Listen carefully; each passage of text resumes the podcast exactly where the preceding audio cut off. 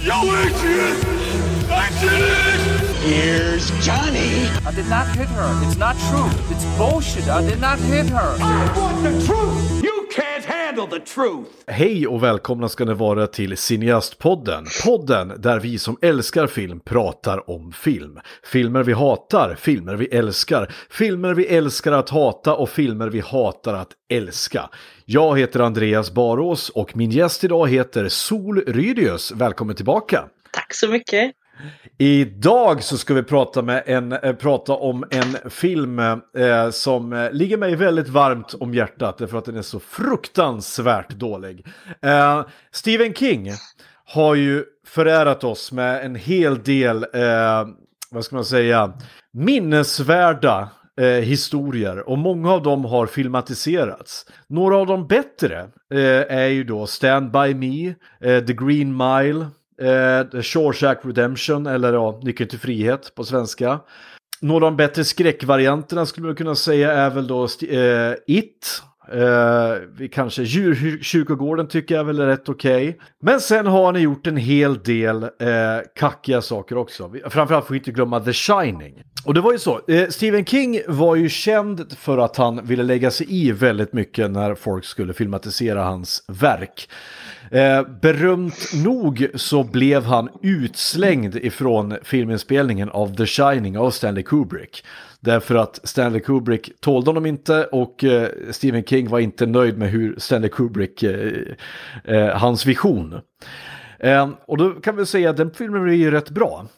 Eh, man kan säga det att ju mer Stephen King har att säga till om i filmen, där, där, desto sämre blir det. Eh, han har regisserat en film själv och den heter då Maximum Overdrive och handlar om några, eh, några långtradare som får liv och börjar jaga människor. Eh, den är också helt fantastisk. Den vi ska prata om idag är inte riktigt lika dålig, men nästan. Och då säger jag nästan med the bare minimum marginal. Filmen heter Sleepwalkers och kom 1992. Eh, regisserad gjorde då Mick Garris som eh, man kan säga han är känd, mest känd för att han har eh, regisserat då eh, tv-serievarianten av The Shining. Så att han och Stephen King kom ju då rätt bra överens, vilket förklarar saken varför han fick göra den här filmen. Han har regisserat några Tales from the Crypt-episoder, eh, Psycho 4, eh, Critters 2 och en massa andra skräckserier. Så att hans filmkarriär har inte varit så A-lista om man Vänta, säger så. Psycho 4? Jajamän, den fjärde Psycho-filmen. Finns det en tredje? Ja, det gör det. Det gör det. Och jag tror att, eh, jag tror att den andra och tredje regisserades av eh, eh, han som, nu kommer jag inte ens ihåg vad han heter, men han som spelade Norman Bates eh, själv. Aha. Vilket, ja, det, de, de är ju knappt sevärda. De, det, Knappt. beror på, det beror på hur mycket jävla corny 80-tals lökighet du vill åt. eh, ja, vad, vad, vad kan vi säga om den här filmen till att börja med? Det, eh, jag, jag kommer ihåg att eh, du skrev till mig efter att jag hade föreslagit den här filmen att du såg den. Varför föreslog du den här filmen? Den är ju, den är ju fruktansvärd. Ja. Ja, och det var liksom det som är, men den är fruktansvärd på ett bra sätt. Eh, den är fruktansvärd därför att man sitter och garvar sig igenom hela filmen. Därför att eh, filmen öppnar med eh, eh, en scen eh, med ett hus med massa döda katter runt omkring. Och så dyker Mark Hamill upp. Luke Skywalker själv, som en polis. Och, och, och de hittar en, eh, en massa eh, mumier som, som eh, vet du, ramlar ut ur en garderob som har blivit utsugna av allt liv. Och, och, så, och så säger han typ What the hell did this? Och det är det sista vi ser av Mark Hamill i den filmen. Så ty tyvärr, man får inte mer. Nej men det är för introt, bara för att du säger det, det, det, det lurar en som fan för att det öppnar ju med den här Enya-låten också. Alltså det, det känns ju som att, oh, fan det här, det, här mm, det är atmosfäriskt, det här skulle kunna vara något Ja. och så fortsätter man titta och bara, nej men vad fan! Exakt. Eh, men så blir det inte. Utan här följer filmens eh, plott, kan man säga. Och häng med nu, för det, det nu...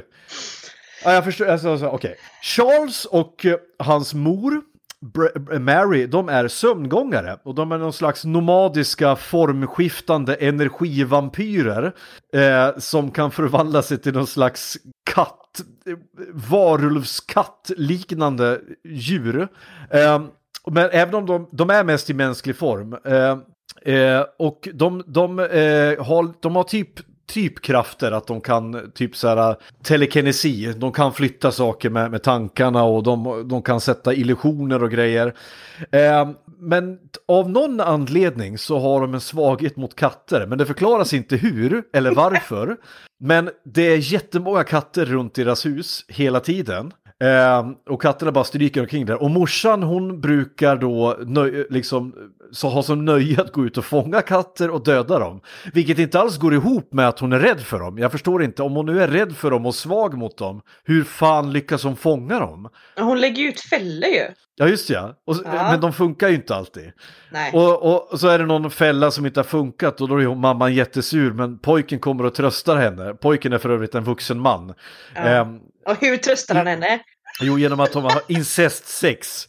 Det är också det är så här bisarr grej. Han och morsan har ju typ, de har ju typ, för vad jag förstår så, så, så lever de på att suga livet ur, naturligtvis, oskulder. Det är ju liksom hela grejen, det är, de är ju någon slags vampyrer. Så de suger livet ur oskulder, eh, gärna flickor, för att då kunna återupp, eh, upprätthålla evigt liv. Så de har ju levt då och haft incest i ett par hundra år och dödat jättemånga katter. Så jävla Eh, vidrigt. Ja, det är jätte, jätte, jättemysigt. Så, så katterna, kan, katterna kan då se igenom deras illusioner, det är typ deras, deras kraft. Då. Och det, brukar, det är en klassisk grej i sådana skräckfilmer, att katter brukar sitta och väsa åt spöken och sånt där. Det är en klassiker.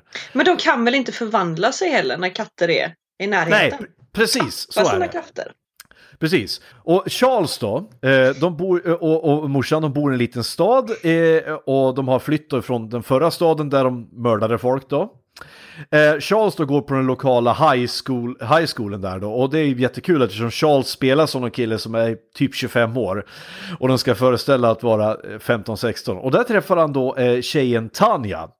Eh, och så eh, vill han då, då låtsas han då vara lite så här, ja, kär i henne då för att eh, det här ska bli då nästa, vet du, nästa offer för dem. Eh, och eh, eh, vet du, han hamnar i bråk med sin lärare, tror jag det är va? Ja. Och som han senare, som, och läraren så blir, blir ovän med honom Men det är bara för att läraren har ju typ kollat upp honom och förstår att han inte alls är någon high school kille egentligen. Nej just det, och då, och då, blir, och då, då, då hämnas Charles genom att slita handen av honom. Och naturligtvis säger han Do you want me to give you a hand?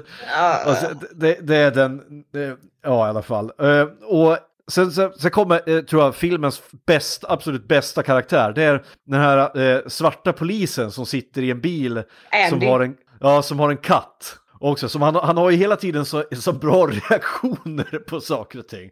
Oh hell no! Alltså allt, allting är så här jätteöverdrivet som man gör. Ehm, och eh, vet du det, nu ska vi se här vad, vad jag skriver. Jag försökte, jag försökte skriva ner vad fan det är som händer. Men det är helt jävla omöjligt att hänga med i vad fan som händer i filmen.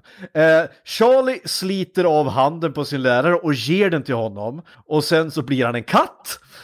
Eh, ett kattmonster och dödar honom. Polisen med katten i bilen sjunger märkliga låtar, jagar då Charlie som gör dumma faces. Charlies ansikte morfar runt till olika slags nakenkatt-varianter och ja, och skrämmer livet. Han, han, han, hugg, nej, han hugger en penna i, i örat på honom. Tror jag det är. Okej, och, eh, men Li- Charlie lyckas då få, få med eh, Tanja senare på en dejt till en kyrkogård, såklart. Ja, eh, och där försöker de hångla och där försöker då Charlie då suga ut livet ur henne. Men, men eh, det går inte, Eh, så att hon, eh, hon slår, för hon slår sin kamera i huvudet på honom och trycker en korkskruv i hans öga. men men det, det, det, det verkar inte skada honom speciellt mycket förutom att han liksom ha ha ha skrattar och hon, hon Trodde flyr du då. va? Ja, och då kommer då den här, den här polisen förbi kyrkogården. Eh, eh, och då dyker för övrigt Ron Perlman upp som, som, som en vice sheriff här också. Och, och de lyckas jaga då eh, de här eh, Charlie och, och tillbaka till huset. Men där så dyker då morsan upp och lyckas döda två poliser genom att typ på ett jävla cartoon-sätt slå ihop deras huvuden så att de sprängs typ ett par gånger.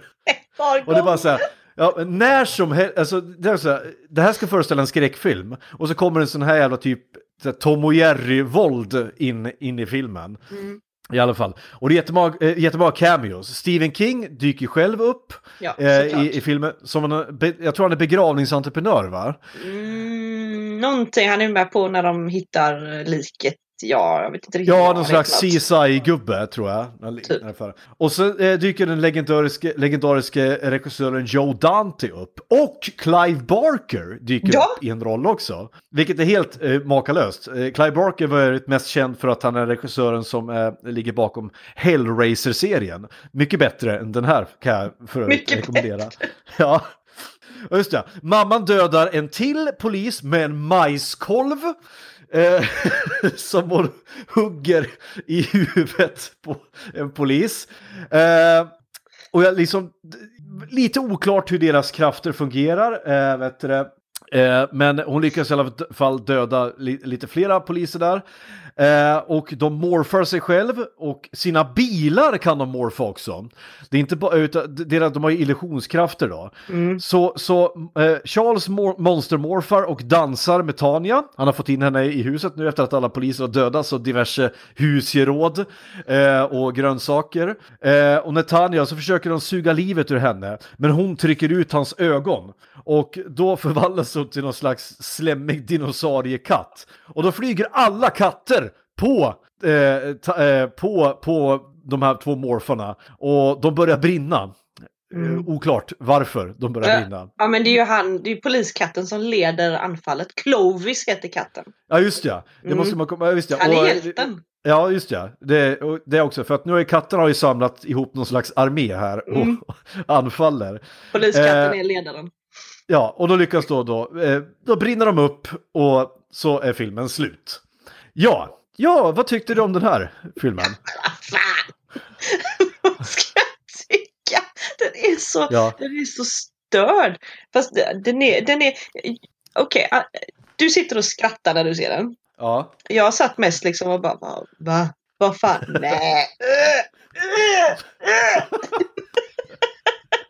Ja men den har, ju, den har ju allt. Den har ju övervåld, eh, morfande, pissiga effekter. Det ska också, sägas att när de väl morfar till sina kattmonster som ser ut som någon sån här slemmig, så här Jurassic, en tidig Jurassic Park. fladdermus typ. Ja, utan vingar. Utan vingar. Någon slags, någon slags eh, vet du det, jag vet inte, om de här eh, gargoylesen på, på eh, Draculas slott i filmen Dracula av Francis Ford Coppola Ja. hade varit slemmiga och varit vid liv. Så ungefär ser de ut. Faktiskt. Ja, och, och, och så att poliser dödas med majskolvar, att de slår ihop huvudet på dem, trycker penna genom örat på dem, bryter av händer hit och dit. Ja. Och att det är så jättemärkliga eh, reaktioner och, och, och, och repliker från folk. Replikerna är helt underbara, ja. Det Ja, ju- det är det. Vad fan är det? Det är ju en polis när han, han ska ha ihjäl, han har ihjäl mamman så kastar han en av de här kattfällorna på henne. Och innan så Ja. ropar han ju bara Hej ma!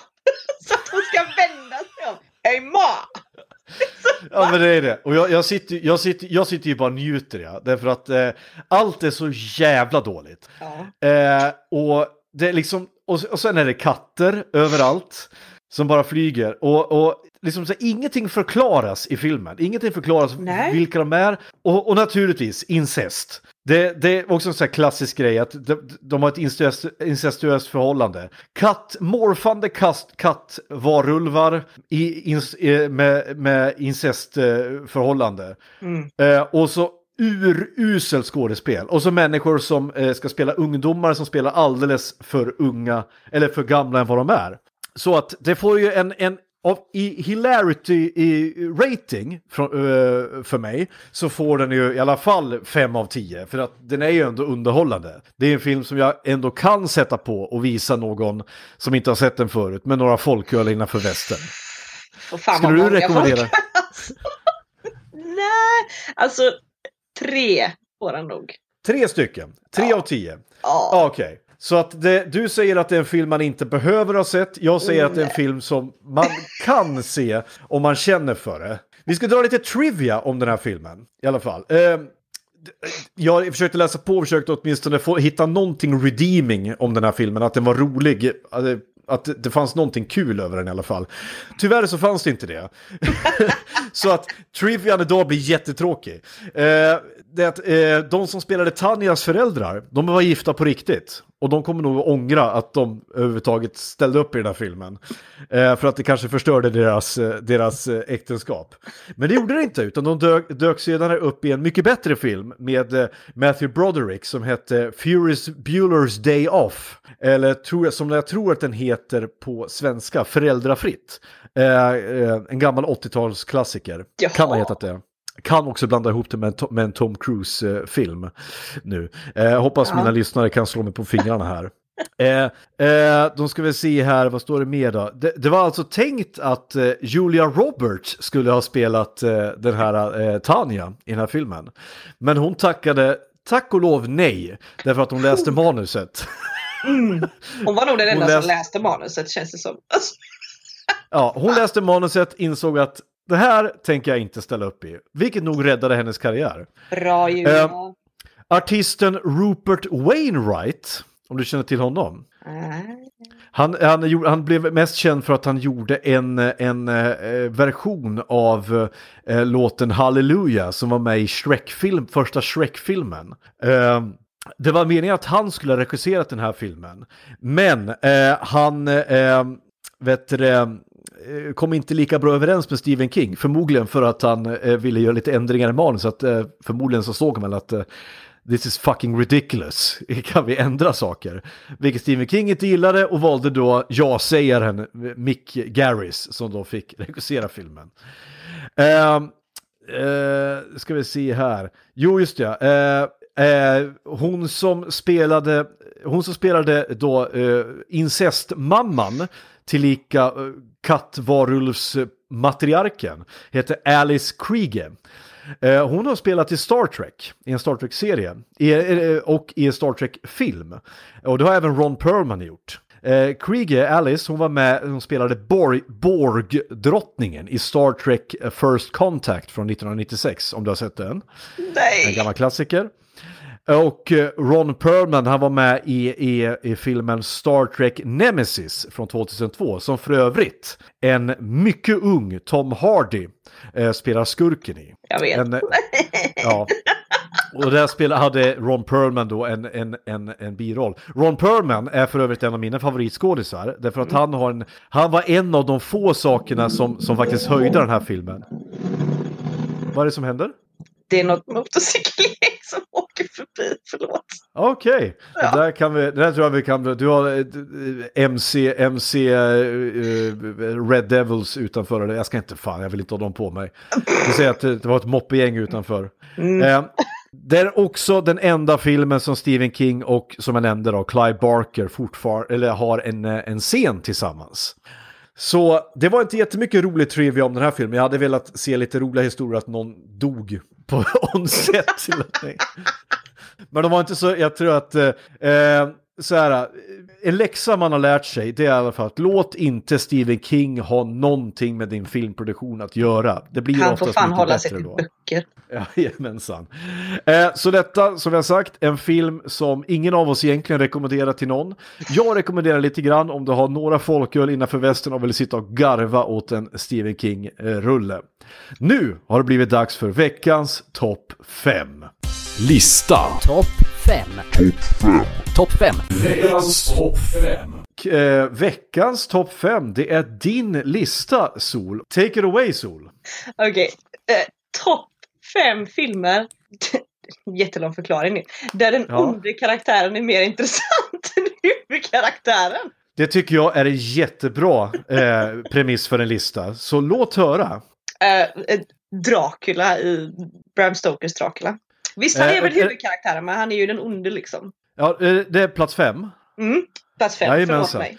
Spelas av Gary Oldman. Precis. Eh, dessutom. Och du har helt rätt. Det, jag minns den filmen. Det, det är för övrigt en av mina, jag har jättemånga favoritfilmer, men det här är verkligen en av mina favoritfilmer.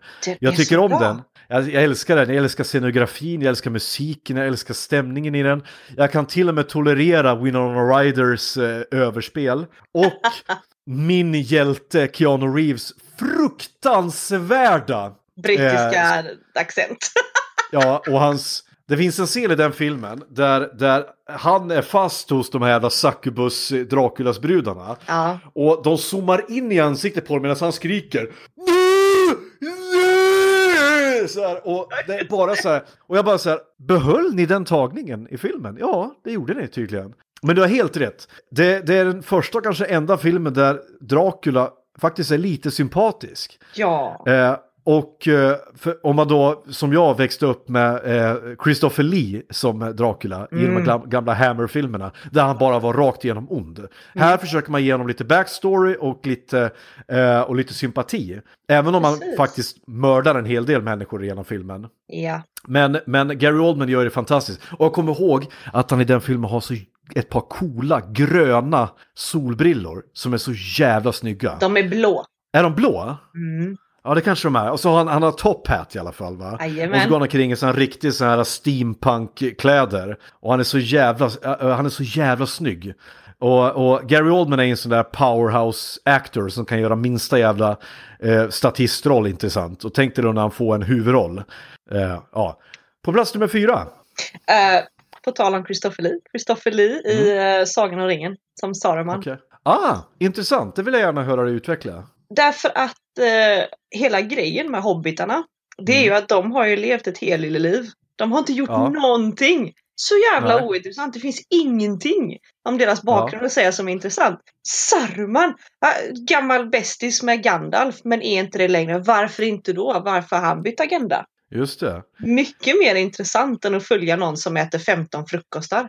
Ja, ja, och sen för att inte, för att inte eh, tala om alla, alla coola historier man bara kan dra om Christopher Lee. Ja. Eh, att han faktiskt var, eh, var underrättelseagent i, i andra världskriget tillsammans med Ian Fleming som skrev James Bond. Så att Ian Fleming eh, och de två hade alltså James Bonds jobb i verkligheten. Förföra kvinnor, mörda folk, få information och så vidare. Och den klassiska historien om att eh, Peter Jackson regisserade Saruman under den här scenen när han ska bli knivhuggen i ryggen av ormtungan, av eh, Wormtongue. Och då vill, sa eh, Chris, eh, eh, Peter Jackson att okej, jag vill att du gör ett ljud, typ ah! Och då säger eh, Christopher Lee, eh, har du någonsin blivit eh, knivhuggen i, i lungan? Jag bara, nej. Nej, för man gör inte sånt där ljud då. Sen, då Peter Jackson tittade på honom Mic drop. och ställde inga fler frågor. Och sen så, eh, eh, sen kör, blev det som det blev i filmen helt enkelt. Att han bara låter sådär och ramlar. Det är att helt enkelt, Christopher Lee var en fucking badass. På alla sätt och vis. Och så var Bara han hans typ 1,90 röst är ju... åh. Ja just det, och så var han ju typ 1,96 lång. Så att han var ju, han, han tornade ju upp sig över, över alla. Men du har helt rätt, han, han är mycket mer intressant som karaktär, Saruman. Eh, jag tycker det är väldigt kul också att han, är, en, en passus i den filmen är att han, han eh, säger till Gandalf att eh, din kärlek till halvlingarnas eh, blad, deras tobak, har gjort dig eh, seg i huvudet. Men sen får man ju veta senare att, eh, att Mary och Pippin hittar ju en hel jävla tunna med skitmycket weed nere i, i Sarmans källare som de sitter och röker upp. Så Sarman var ju en smyg, smygpuffare själv. Jävla hycklare. Ja, på plats nummer tre. på plats nummer tre. Uh, såklart, Bane i eh, Batman. Bane i Batman. Eh, Dark Knight eh, Rises är det. I- Intressant att du väljer honom för Heath Ledgers Joker. Men, man alltså, det, just i den filmen, han är ganska, alltså han, jag tycker, han visar ju inte sådär jättemycket personlighet Bane. Men han måste ju ha en jävla historia. Det har han ju. Ja. Jag, jag det- som är, är comic-fan Mm. blev ju lite besviken därför att eh, Banes historia i comicsen är ju väldigt mycket mer intressant än den i filmen. Men de har, jag tycker ändå att de fick till det ganska bra. Mm. Men jag är beredd att hålla med där i, i åtminstone i att eh, eh, skurkarna Skurken är bättre, mer intressant än Batman. Mm. Och, men det finns ju en poäng med det, för det, det är ju hela poängen med Batman som karaktär. Att all hans Rogue Gallery av galningar runt omkring honom eh, är mycket mer intressant än han själv. Han Mm. själv är ju bara en, en, en traumatiserad pojke som, som har Stenrik fastnat pojke. som har hamnat i en loop eh, som man inte kan, kan ta sig ur. Mm. Eh, och jag, eh, jag hörde en väldigt intressant teori att alla hans skurkar som han möter är olika, ska representera olika sidor av, av Batmans eget psyke.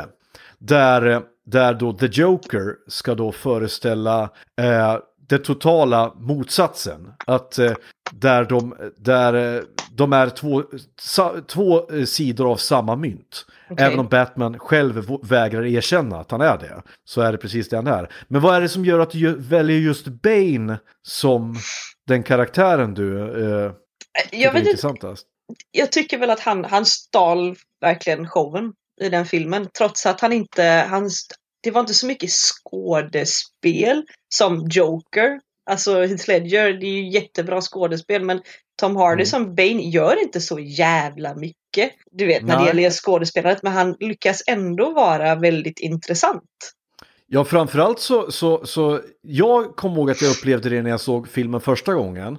Eh, att eh, The Joker är skriven som en, en, en kaoskaraktär som, Ja. som du inte vet, du vet inte vad han ska göra härnäst liksom. Medan Bane är precis tvärtom. Det känns som att allting är en plan, in i minsta detalj. Men det jag tyckte, det som jag tyckte förstörde den karaktären i den filmen, det är därför jag inte riktigt kan hålla med dig här, det är för att i sista sekund i filmen så tar de ifrån Bane allting när det visar sig att han bara är en henchman åt en, någon annan i filmen. Ja, det gjorde mig besviken.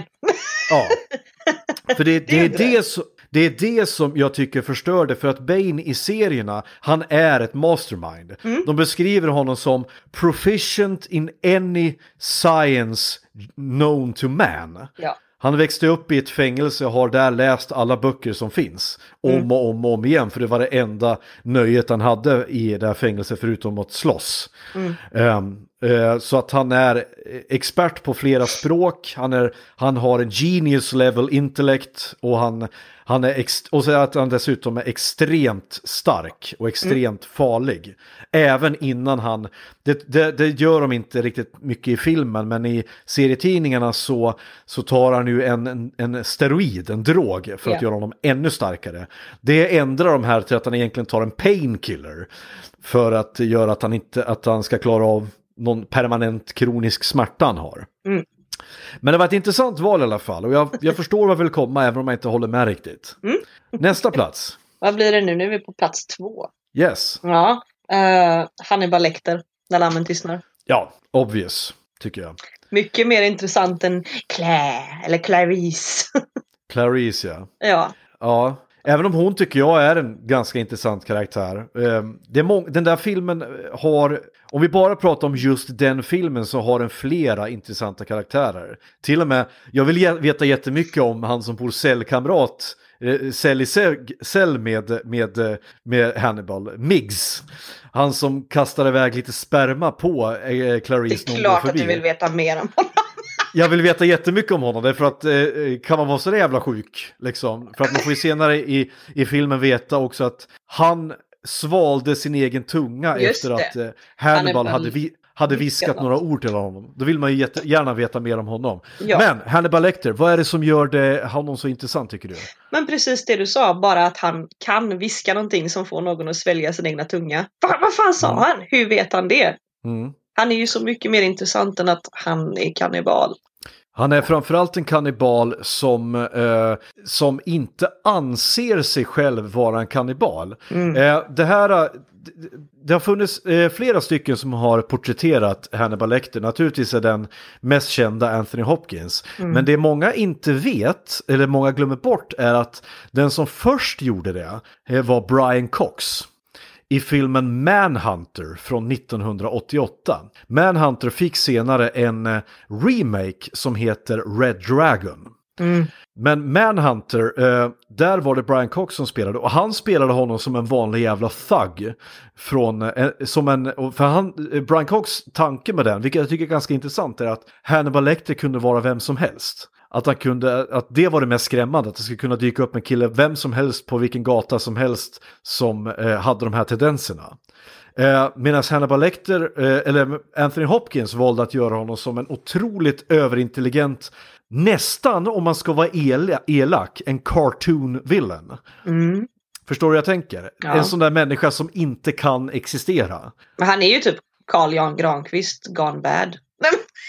Nej. Det var en spot on, tycker jag, beskrivning. Carl Jan. Carl Jan, fast mindre fjollig. istället för champagne så vill han ha human Ja, men det, det känns som att Hannibal Lecter skulle kunna gå omkring med en ostrongaffel i, i, i, vet du i innerfickan. När som helst dragit fram den och kunna bara- stabba på med den. Den tredje som har porträtterat honom är Mads Mikkelsen. I serien om den, eh, om, och den tycker jag faktiskt har, får lite för lite uppmärksamhet, den serien, för att den tycker jag är väldigt, väldigt bra. Och Matt Mikkelsen, han tar en annan approach. Han tar ju, för den handlar ju om eh, ehm, tiden precis innan Hannibal Lecter blir eh, gripen, avslöjad. Och det är en scen där Hannibal Lecter sitter och äter upp, äter upp en av sina sina offer samtidigt som han bjuder sitt offer på hans tillagade ben. Och offret säger, som för övrigt spelas av Eddie Izzard, säger Isn't this cannibalism? Varpå Hannibal Lecter svarar It's only cannibalism if we're equal, equals. Och det säger ganska mycket om eh, Hannibal Lecter som karaktär. Att han ser sig själv som så mycket högre stående än alla de han äter. Han skulle aldrig äta upp någon som han respekterar. Vilket han inte gör då med Clarice Starling. Um, som han då på något sätt ser som in, sin jämlike. Vilket jag tycker är intressant, för att det är inte den, eh, den bilden vi får av henne i början. Eh, nej men jag håller med dig. Och lite rolig trivia om, om just eh, Anthony Hopkins är ju att när den filmen spelades upp på bio så har Anthony Hopkins berättat att han brukar ha som nöje att åka runt på biografer där han gick, sätta sig i publiken och så helt plötsligt st- eh, vända sig om och stirra på, på no- den som satt bakom eller bredvid. Helt fantastiskt. Och det gör, gör ju att man älskar Anthony Hopkins ännu mera. Han verkar ju vara helt skön alltså. Ja, och jag önskar att han innan han, han börjar, han är ju till åren nu och jag önskar att innan han coolar, att han slutar vara med i pissfilmer. Att han ber Michael Bay att aldrig mer ringa. Eh, för att ska, om Transformers 5 ska vara hans sista film, då kommer jag bli ledsen. Han fick ju chansen att faktiskt spela Alfred Hitchcock i, i eh, filmen. Vadå, är han liv. med i Transformers 5? Ja, i The Last Night. Han spelar någon, någon, eh, någon riddare av det runda Transformers-bordet. Där han, eh, han har byggt någon, någon Transformers, någon Transformers Butler. Och så har han något heligt Transformers-svärd som man ska ge till, till Mark, Mark Wahlberg. Förstår du klasskillnaden på de två när de är med i samma scen eller? Åh herregud. Vad tror du Ja. de pratar om i pauserna? Alltså, Jag tror ingenting. Jag, tror, jag hoppas för Anthony Hopkins skull att Anthony går in i sin trailer, dricker belevat brittiskt te och sen bara går ut när han absolut måste. ja. Ja, okej. På första plats.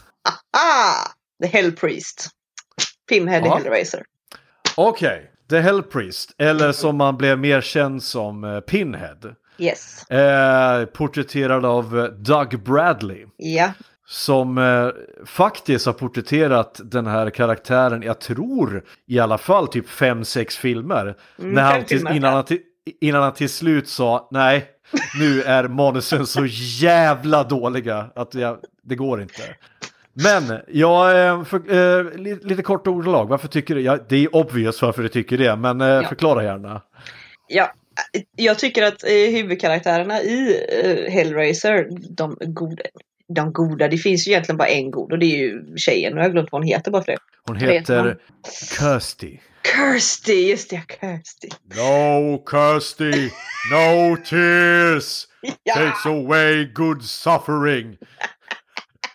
Han har så jävla bra repliker. Vad fan han Ja. säger där? We, nej.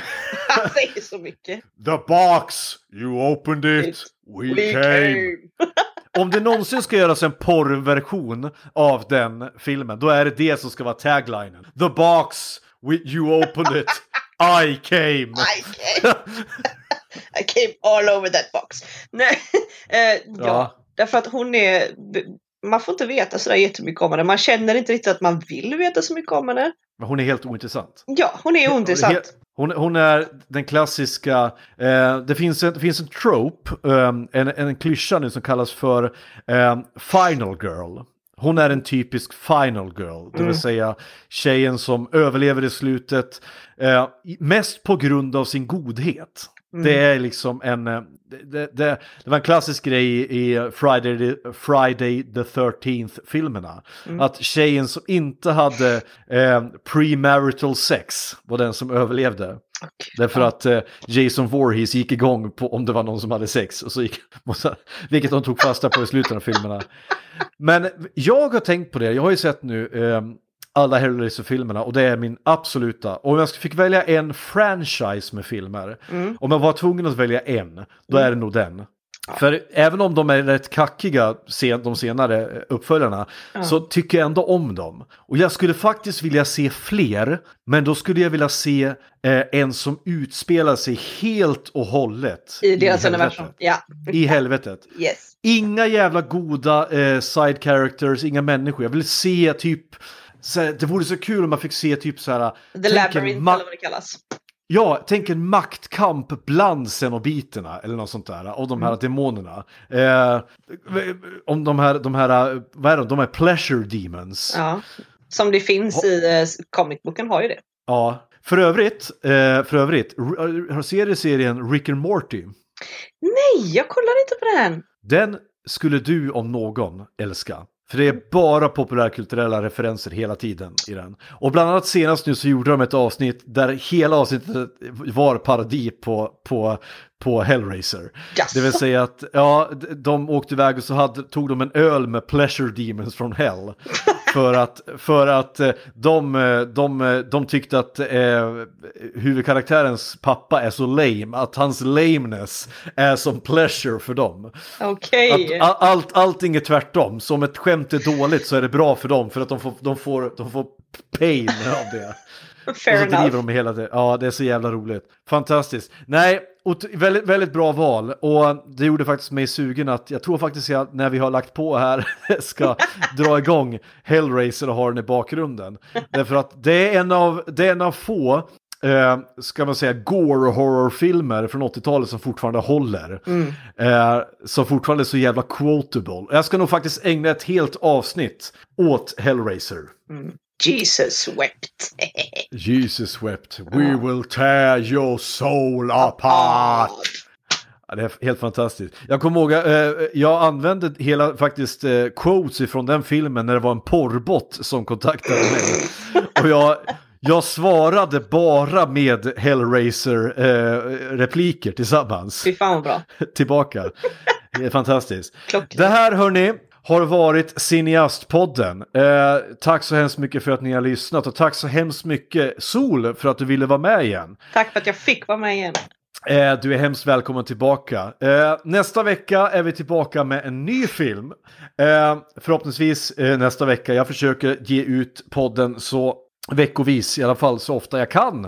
Eh, jag är ju, det är bara jag som gör den här podden så att det är mycket klippning och, och sånt där man ska stå i. Men jag finns på eh, Facebook och Instagram och Patreon om ni vill gilla och stödja det jag gör. Eh, ha det bra så länge, vi hörs nästa vecka. Hej! Say hello to my little friend! Yo, Adrian! Adrian! Here's Johnny. I did not hit her. It's not true. It's bullshit. I did not hit her. I want the truth! You can't handle the truth!